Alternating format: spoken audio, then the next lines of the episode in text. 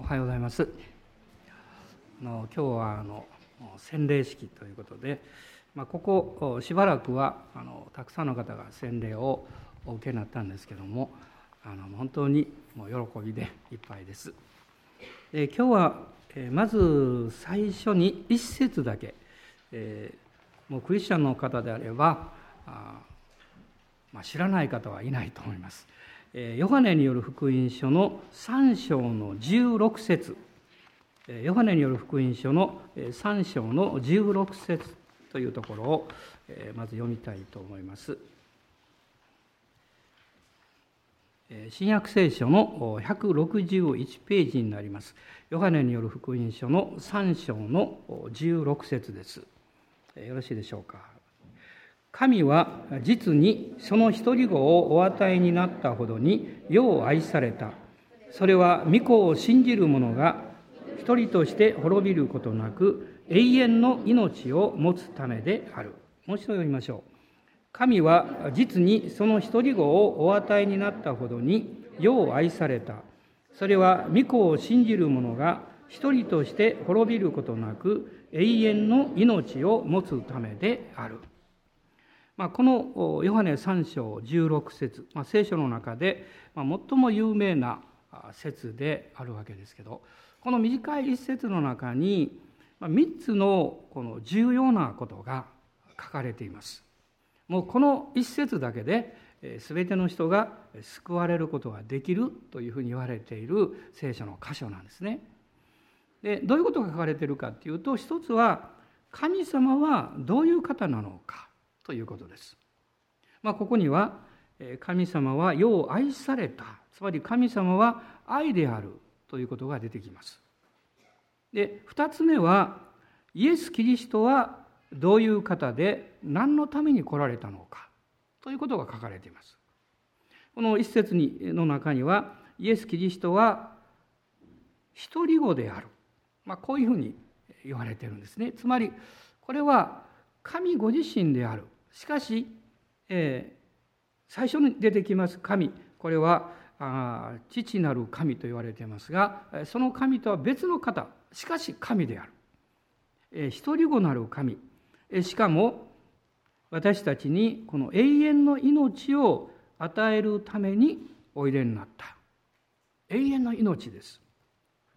えー、そして三つ目は私たちに対してそれじゃあ神様はどういうメッセージをここで伝えているのか。まあそれは一言で言いますとこの一人子の神でいらっしゃる御子を信じなさい。こう言われてます。ですから神様は愛でありそして私たちがまあ滅びることのないように永遠の命を持つことができるように一人子である御子を使わされた。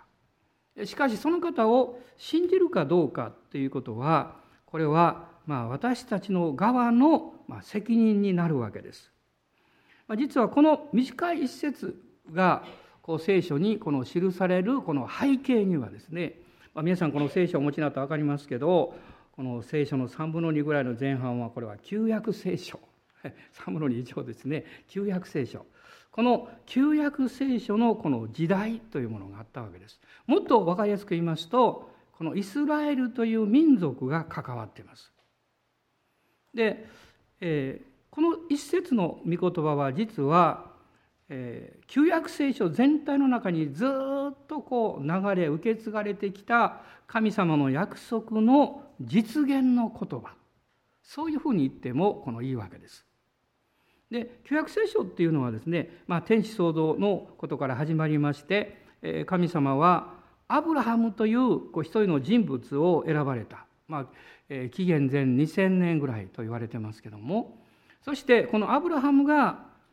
えー、今日のイスラエル人あるいはアラブ人、ね、この先祖にあたるわけですね。まあ、宗教としてはユダヤ教とイスラム教とキリスト教の信仰の父というふうにですね言われる立場にあるわけです。で神様はこのアブラハムと契約をなさってそしてアブラハムの息子イサク孫のヤコブこのヤコブの名前をイスラエルと変えられてそしてエジプトに、まあ、彼らはエジプトに連れて行かれエジプトで一つの民族に成長させられなさるわけです。でもこの民族を通して神様はこの人類に対する永遠の救いの計画というものを実現するそういうこの目標というものを持っていた。まあ、なぜかと言いますと人は神から離れた結果罪が入り込んで死ぬようになってそしていろんな争いや問題やあるいは戦争や悲しいことがこの人類の中に入ってきたからです。ですから神様はこのイスラエルというアブラハムの子孫の民族を起こしなさってそこから救い主である旧約ではメシアと言いますがギリシャ語でこのメシアのことをキリストというわけです。キリストをお使わしになったわけです。で、まあ、例えば私たちがこのイスラエルのことをイスラエル人のことを言います時に実は他にも呼び名があるんですね。時々どの言葉を使ったらいいのかなと思うことがあります。例えばユダヤ人という表現があります。ね、イスラエル人という表現があります。それから、えーまあ、聖書の中でしかあまり馴染みがないかもしれませんがヘブル人という言い方があります。これは、まあ、ヘブライ人と言ってもいいんですね。でどういうふうに違うのかっていうと別に違ってはいないんですけどもそういうふうにこう、えー、名前がこう言われるようになったこう由来というかそれは違うわけです。でこのヘブル人あるいはこのヘブライ人というこの言葉ですね。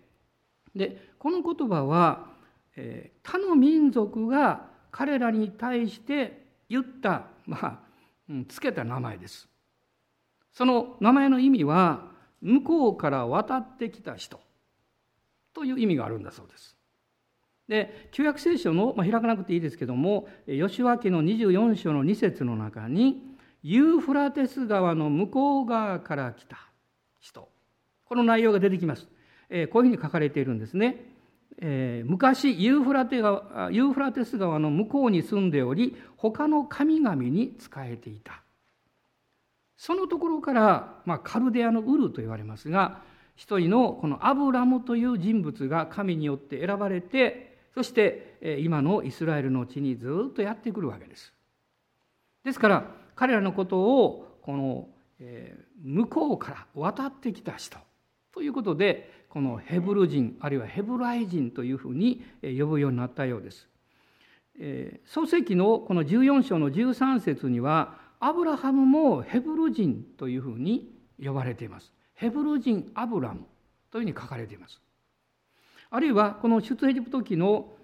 最初を見ていきますとそこにはイスラエル人がヘブル人というふうに呼ばれています。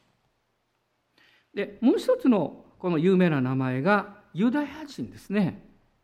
このユダヤ人という呼び方をします。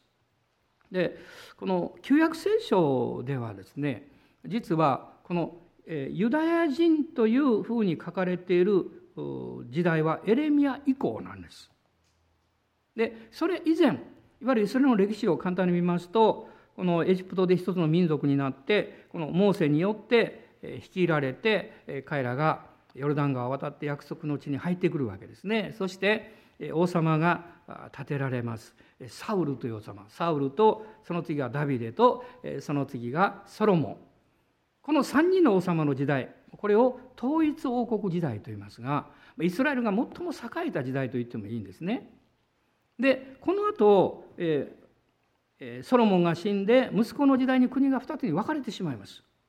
北の方と南の方に分かれます。まあ、12部族の中の10部族が北の方につきまして北王国イスラエルとなるわけです。であと二部族が中心になってエルサレムを中心にした地域そこにこの南王国ユダというのを作ります。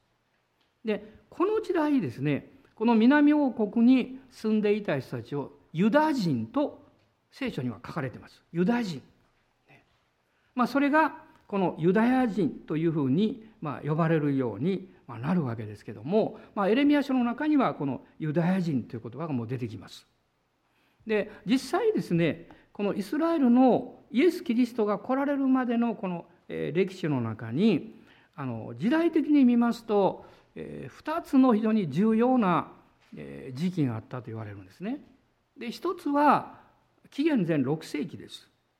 でこの紀元前6世紀っていうのは実は国が2つに分かれて北の方のイスラエル王国っていうのが BC の722年紀元前8世紀にアッスリアという国によって滅ぼされてしまいます。しかし南王国のユダの方は預言者イザヤによって、まあ、イザヤの活躍によって守られるわけです。ところがこの南王国ユダもアッスリアがバビロニアという帝国に滅ぼされてバビロニアがこの南王国ユダを滅ぼすわけです。まあ、これが紀元前の586年です。でそのちょうど20年ぐらい前から70年間にかけてですねバビロニアにこのエルサレムを中心にいた人々が連れて行かれます。これをバビロン捕囚というわけです。バビロン捕囚の時代。ですからその時にいわゆる BC の6世紀にイスラエルという国がなくなってしまうんですねまず最初に。ですからこの旧約の時代におけるこの非常に大きな危機の時代だったわけです。ところがバビロンという国はこれなんか歴史の勉強みたいですけど 嫌やな勉強はと思う人もちょっとしばらく聞いてくださいペルシャによって滅ぼされますねでペルシャ王クロスという人は神様の恵みによってこのあの、えー、捕囚にしていた人々を解放するわけですで全部戻ってきたわけじゃないんですけども残りた人は残ってもよかったんですがこのいわゆるバビロン捕囚からの帰還というのが起こりましてえ南王国ユダのあったそのエルサレムに神殿が再建されてエルサレムの町が再建されていきます。でもその地域そのものというのは、まあ、大変な状況が続いていたわけです。でこのペルシャがですねいわゆるあのアレキサンドロス大王によって滅ぼされてそのギリシャ帝国の時代になるわけです。このギリシャ帝国の時代に入りましてこれが、えー、BC の4世紀実はこの4世紀がですね2つ目の大きなあの重要な時期であったと言われています。なぜかっていうとですね紀元前6世紀においては国がなくなったんです。人々はまだいるんですけど国がなくなった。紀元前4世紀はですねそのギリシャ帝国は何をしたかっていうとギリシャ文明でいろんな国を支配しようとしたんです。でも多くの国はその影響を受けました。いわゆるそれがヘレニズムという言われてる言葉ですね私も学校で勉強してヘレズムなんか分かりにくい何のこっちゃろうと思ってましたけどもこれはあのギリシャ人の先祖のことをヘレっていうんですねでその子孫ということでの主義ということでヘレニズムっていうんですけどいわゆるギリシャ主義の文化というものがその当時の国を変えるようなそういう目標を持ってアレキサンドル大王はこう遠征をしたわけです。でそれに対してもう猛然と立ち向かったのが いわゆるイスラエル人、ね、ヘブライ人です。自分たちの民族の文化があるわけです。でもそこにこのギリシャ文化がドーッと入ってきて戦いが起こりました。これがいわゆる第二の危機なんです。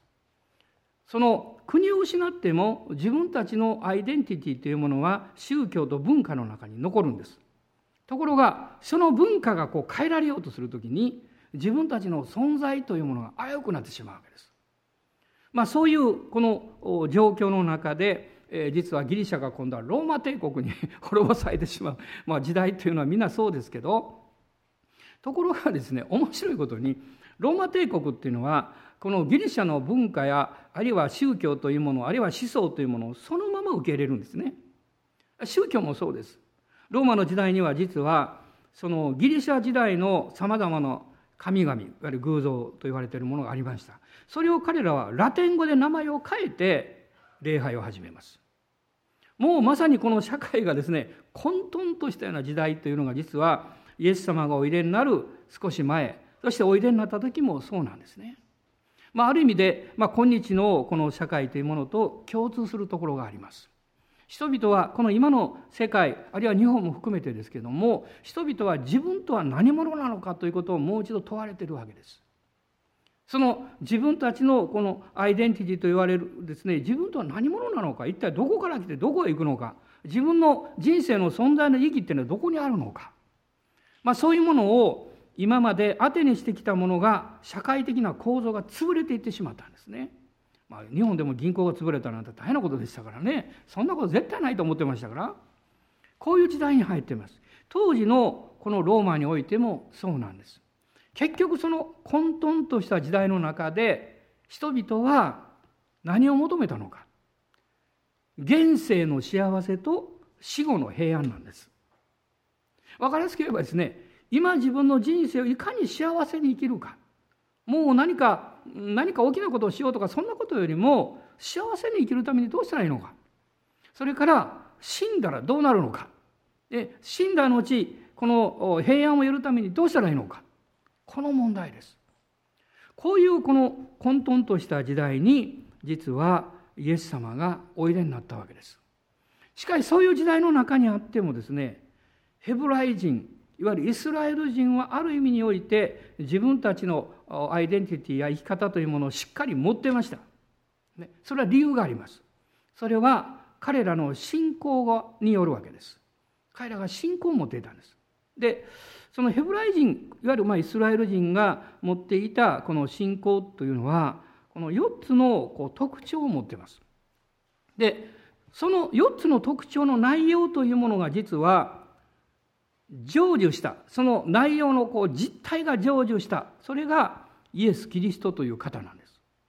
それが実は最初に読んだこのヨハネによる福音書の3章の16節、この御言葉の中にその内容が出てくるんです。で、このヘブライ人たち、いわゆるイスラエル人たちがどういうその信仰の特徴を持っていたのか、言いますと、一つはですね、一神教です。でこれ皆さんご存知だと思いますね神はもう唯一なんだっていうねでも彼らの信仰っていうのはいわゆるただ神は唯一であるというだけじゃなくってこの神以外には一切礼拝をしないということが関わってるんです。で神様を信じてる人はたくさんいます。でもその神様を心から礼拝し信じるということとイコールではないんです。でもこのユダヤ人たちいわゆるヘブライ人たちはそうしてきたんですね。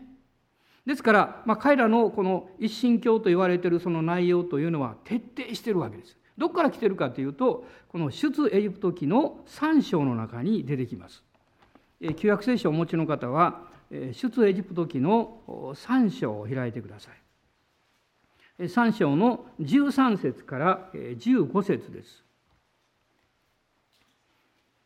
91ページになりますが3章の13節から15節まあ、非常に興味深いモーセと神様のやり取りがここで出てくるんですね。でご一緒にどうぞ。モーセは神に申し上げた。今私はイスラエル人のところに行きます。私が彼らにあなた方の父祖の神が私をあなた方のもとに使わされましたと言えば彼らはその名は何ですか？と私に聞くでしょう。私は何と答えたらよいのでしょうか？神はモーセに仰せられた。私は、私はあるというものである。また仰せられた。あなたはイスラエル人にこう告げなければならない。私はあるという方が私をあなた方のところに使わされたと。神はさらにモーセに仰せられた。イスラエル人に言え、あなた方の父祖の神、アブラハムの神、イサクの神、ヤコブの神、主が私をあなた方のところに使わされたと言え、これが永遠に私の名、これが世々にわたって私の呼び名である。神様がご自分のことを私はあるという名だと言ったんです。なんか言いにくいですね。あなたの知ってる神様はどの、え、私はあるという神様ですって。え、何？それ？ってなるんですけど、これが実は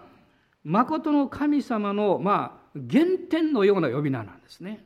英語では I am that I am って言いますね。私はあるってね。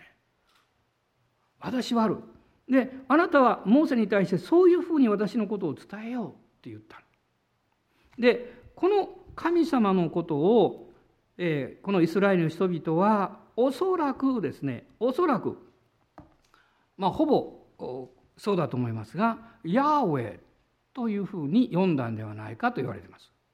ところがこの誠の神様の名、まあ、主の名は皆に唱えてはならないと10回にもありますからその名前をそのままこの呼ぶことを恐れたんですね。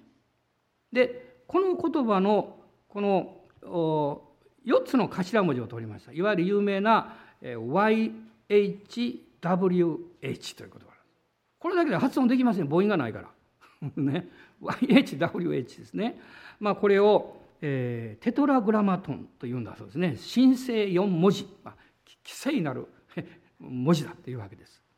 でこのまま彼らは言えないので、えー、エルとかあるいはエロヒームエルっていうのは神っていう意味ですけどエロヒーム力強い神こういう呼び呼び方をしたんです。あるいは主とか主人というのをアドナイと言いますからこういう呼び方をしました。またこの4つの文字に、えー、母音をくっつけて別の呼び方を中世からします。それがエホバという言い方です。エホバっていうのはですからこの正式な名前じゃありません。まあおそらくこのヤーウェイだろうというふうに言われているわけです。でこのヘブル人というのはですねこの一神教に対して徹底していたわけです。もう命かけた。だからローマ帝国もさすがに手に負えなかった彼らは命を懸けて死ぬか信仰を守るかどっちかしかしない絶対妥協しないだからある意味においてまあ許容したというか もうもう諦めたというかねそういうところがあったんですね。で2つ目はですねこのヘブル人イスラエル人たちの信仰はどういう信仰であったかっていうと宇宙は神によって創造されたんだと。でまあ、今日で言えば進化論そのものは当時ありませんけどもでもそんなものは全然受け取り受け入れません。神がおられてこの無から有を生じさせた。天地万物を作った神は創造者なる神である。この信仰を彼らは徹底して持てたんです。でヘブル人への手紙の11章の3節というところを開いてください。11章の3節です。ヘブル人への手紙の11章の3節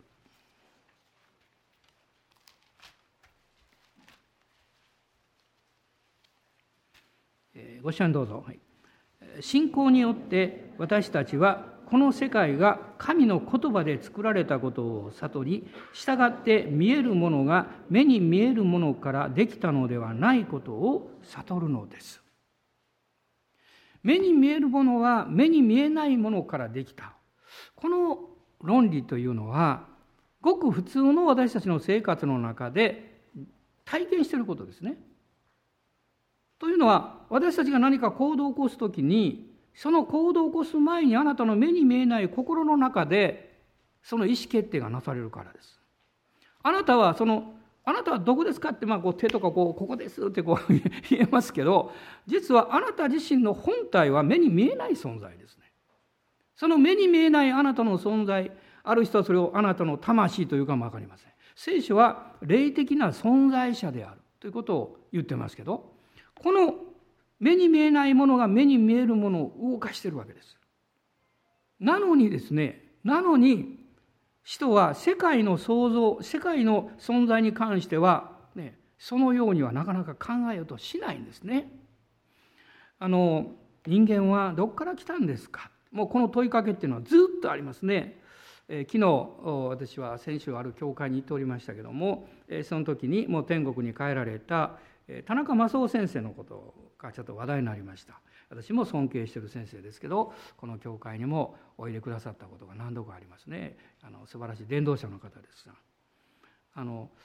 その先生があの子供向けに話をなさった時のことをですね私もよく覚えてます。ね、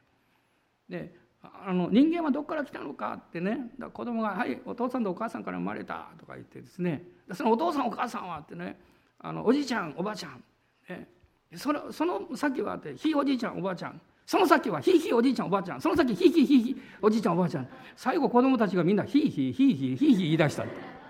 ですると最後に賢い子がいて「先生分かった!」って言って「マントヒヒや」って言ったそうですけど。まあ非常に面白いんで今でも覚えてますけど。でも聖書はどう言ってるんですか？聖書は神がこの土の塵からあなたの肉体、まあ、あなたというかアダムですねの肉体を作ってその鼻から命の息を吹き入れられた。それで人は生きた魂となった。生きた存在となったと書いてます。人はこの、えー、土で作られてるだから人は死んだら土に帰ります。でも魂はその中にある霊は神様によって命が与えられて生まれたものだからなくならないですよ。なくならないですよ。これはよく分かってるんです。どんな人もまあ分かってると言っていいと思うんです。でそういうふうな理屈で考えていくと目に見えない人の存在というのはこの霊や魂を誰が作ったのかってそれを作ることができる方は目に見える方でないはずなんです。目に見えない存在者であるはずなんです。その想像をしてくださったお方を創造者なる神としてこのヘブル人たちははっきり信じていたんですよ。この信仰を持てたんですね。そしてこの3つ目のこの彼らのその信仰の特徴というのは何であったかっていうと神様がアブラハムを選びイサクを選びそしてヤコブを選びヤコブをイスラエルと変えそしてイスラエル民族はそこから出てきましたけど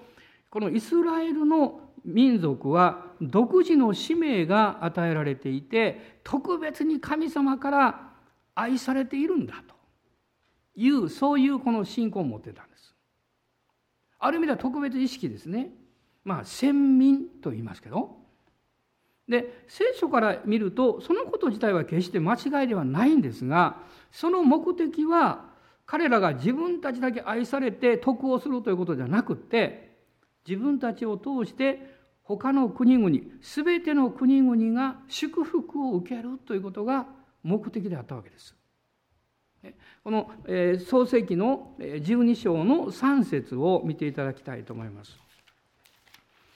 創世記の12章の3節15ページですね旧約聖書ご一緒にどうぞ。あなたを祝福する者を私は祝福しあなたを呪う者を私は呪う地上のすべての民族はあなたによって祝福される彼らの罪は神様から特別に選ばれて愛されているその素晴らしい特権を独り占めにしようとしたこと。もしあなたがどんなに素晴らしい人でも何かおいしいものをもらったり素晴らしいもらった時ものをもらった時に誰にもあげへんぞ言ってですね独り占めにしたらそれは罪になります。あなたが良いものを得るということ素晴らしいものを受けるということは他の人も幸せにするためじゃないですか。あなたの持っている賜物や力や良いものはそれを用いてあなたの家族あるいはあなたの出会う人々を幸せにするためですよ。もしあなたが自分の人生を他の人の幸せのために用いてほしいという願いを持って自分の人生の成功を求めるならば必ず成功します。必ず成功します。それはそういう原則法則を神がこの世界に宇宙にそして人間の創造の中にお作りになったからです。罪は私たちが豊かになることじゃありません。これが罪なのではありません。お金が罪ということでもありません。罪というのは独り占めにしようとすることです。その自分に与えられた良いものを他の人に分けることによって他の人を幸せにしようとしないことなんですよ。これがこの旧約の時代におけるイスラエルの罪になったわけです。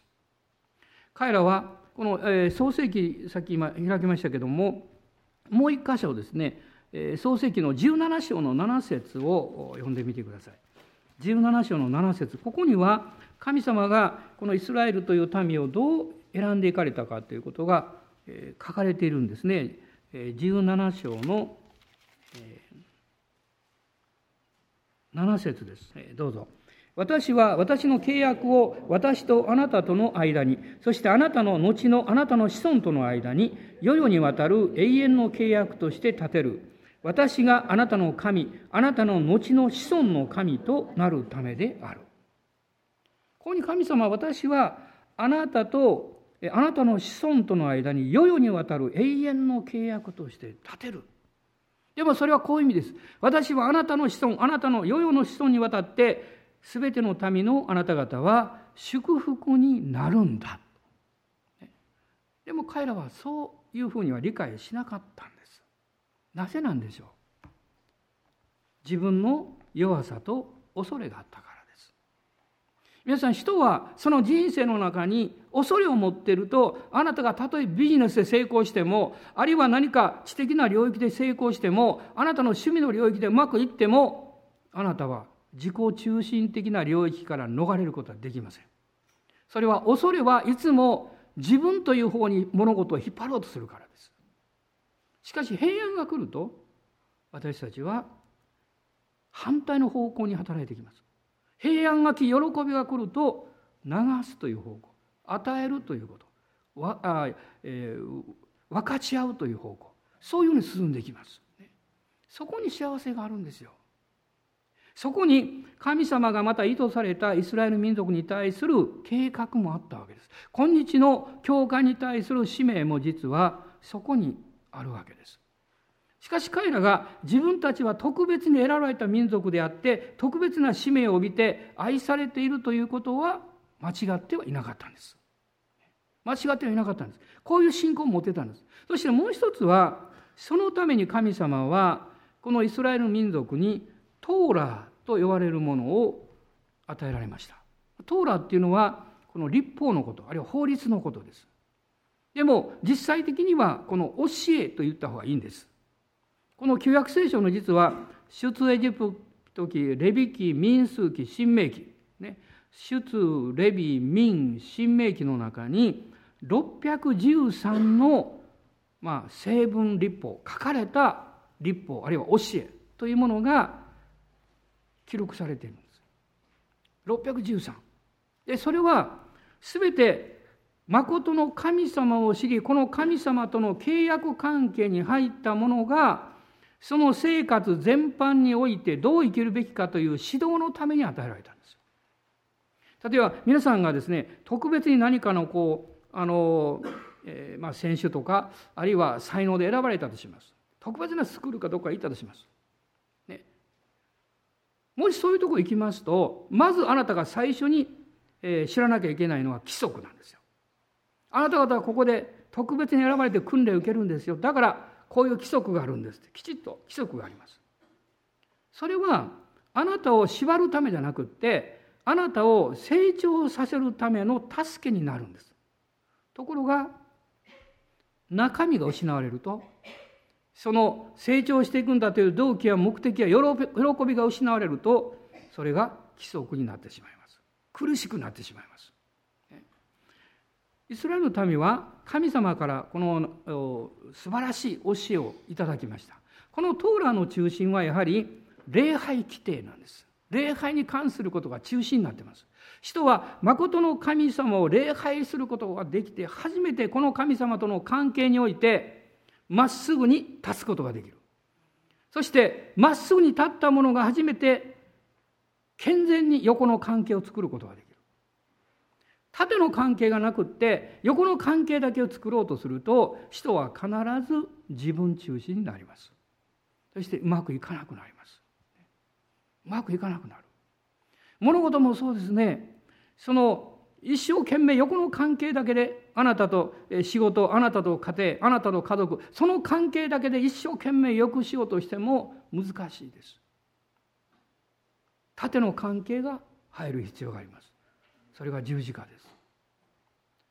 横の関係は私の人間関係でしょう。縦の関係は神との関係です。そして神との関係縦の関係が入るとなんとマイナスがプラスになるんです。関西流でいくと損していたものが儲かることになる 関西流理解です。でも横の関係で人は一生懸命頑張ってます。立法教えというものは神様とあなたの関係において生かされるべきものなのに自分の力で守ろうとすると横だけの関係になるんです。そして自分にできないことは他の人に対しても厳しくねあの非難するようになります。自分ができるとますます 周りに厳しくなるかもしれません。周りに対する要求はまさに自分自身の要求の繁栄に過ぎないわけです。しかしあなたが神様からの愛を受け恵みを受け受けるようになると受ける人は与えるようになるんです。皆さん小さな子供にですね何かキャンディーとかねあの持ってきてね。であのこれあげるから友達にもあげなさいよって言う言う時にもしあなたがキャンディーの2つや3つあげたらどうしますか？その子はあげないかもしれません。1つは自分のもの2つ目も自分のもの3つ目ぐらいはまだ自分のもの。ところが両手を広げてってブワーッと思いっきりあげたら友達にもあげるよって言ったら喜んであげます。それはたくさん受けたからです。あなたの人生にまず必要なのは神様誠の神様からたくさん恵みを受けることですよ。そうすると私たちはおのずと与えるようになるんですよ。おのずと。まあ最近はあの、えー、まあご近所の付き合いっていうのは昔のようじゃないですけどもあの私子供の頃はですねまだ、まあ、田舎の雰囲気がありましたから、えー、よく隣のおばちゃんなんかやってきて「これ大根ねお裾分け」とか言ったりですね「あのこれお米たくさんもらったからね」とかね。いろんなものをいただきましたしまた私の家でもいろんなものをいただくとお隣に分けたりしました。それはいろいろ理由があるんですね。一つは生もの食べ物はたくさん持ってて傷んでしまうんですあの分けないと、ね、傷んでしまう。こういう実際的な理由もあります。しかし一番は一番は喜びを分かち合うためじゃないですか、ね、一緒に幸せになるためじゃないですか。神様はそれをイスラエルのために託された。彼らはそういう信仰を持ってそしてその生活も導かれていくための立法というものを与えられたんですよ。しかし問題は自分の力でそれをしようとしたけどうまくいかなかった。だから神が人となって来てくださって私たちの代わりにそれを実現してくださった私たちのできない分私たちが自分の人生を責めたりいろいろやってるその分をその罪の意識を十字架に十字架に全部引き受けてくださって私たちに永遠の許しと救いを与えてくださった神様は一つのことを願っています。一人の人も滅んじゃいけない。一人の人も悲しみの中に放っておかれちゃいけない。一人の人も暗闇の中に放っておかれちゃいけないって。一人の人も滅んじゃいけない。これは神様の御心です。神様の思いです。そのためにイエス様という方を十字架につけてこの方を見上げて信じる人は全て救われるんだということをおっしゃったんです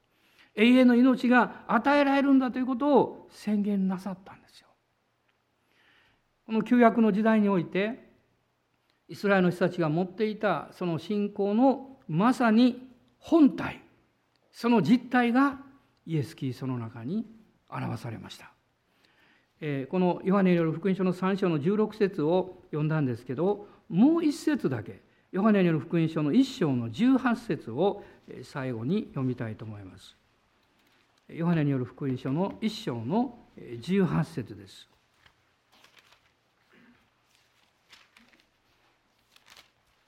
ご一緒に読んでいただけますでしょうか？どうぞ。いまだかつて神を見た者はいない。父の懐におられる一人子の神が神を解き明かされたのであるここにも一人子という言葉が出てきました。この一人子の神、イエス・キリストが父の懐から来て、それを私たちに表してくださった。あなたを愛している。あなたに永遠の命を持っていただきたい。どうぞご起立ください。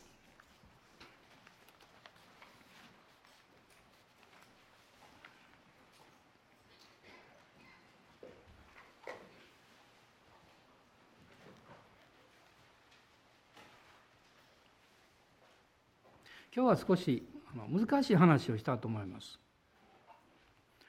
でもそれは私たちがイエス様を信じているあるいは信じるというその非常に単純素朴にな内容なんですけどその背景の中に長いこの歴史の中に神が計画されそしてどういうふうにそれを実現に至らせようとなさったかというこの背景を私は旧約聖書の中に見るわけです。もう本当にそのその骨組みの部分だけを簡単に今日見たんですけど私が救われた私がイエス様を信じることができたというその支えというかその背後に多くの歴史がありそして犠牲がありそのことをずっと長い間待ち望んできた人々の信仰があるということです。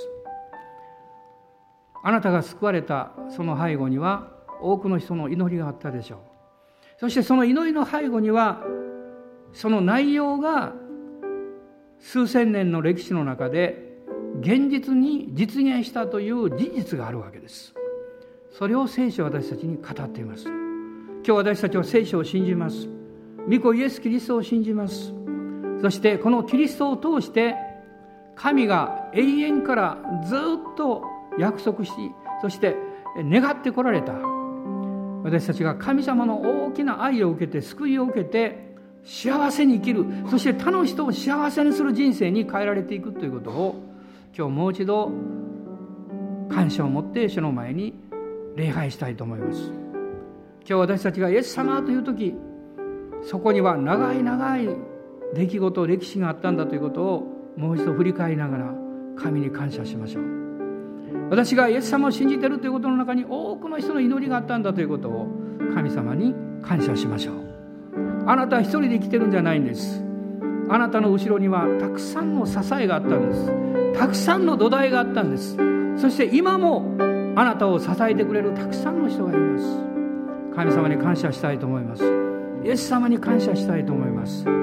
アーメン。ハレルヤ感謝します。神はあなたを愛しあなたが滅びないようにと願っています。永遠の命を信仰を持って受け取ってほしいと願っています。そのことを信じます。アーメン。ハレルヤハレルヤ主よ。アーメン。ハレルヤハレルヤ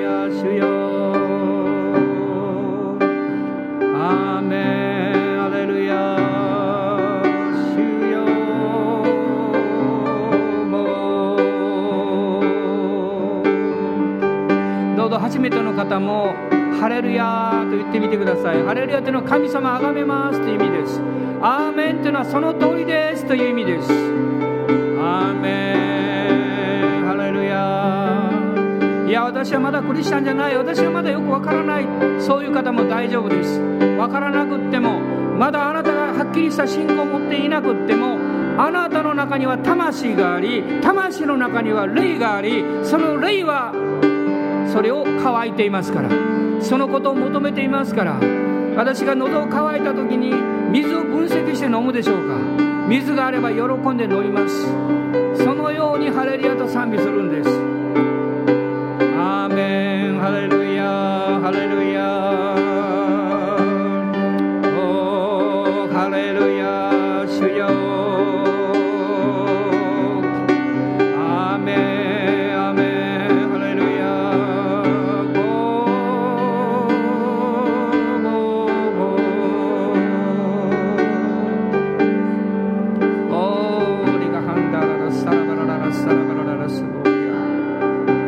主がお一人お一人を祝福してくださいます。ように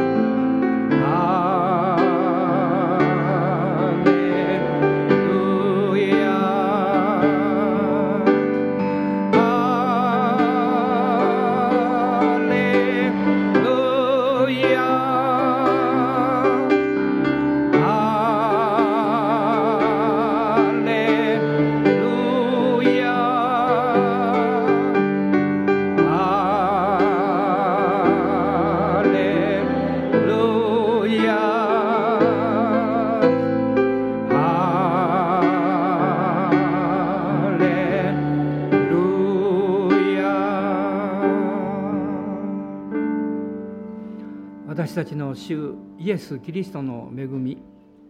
父なる神のご愛精霊の親しき御交わりが私たち一同と共にこの新しい週一人一人の上に豊かにありますように。アーメン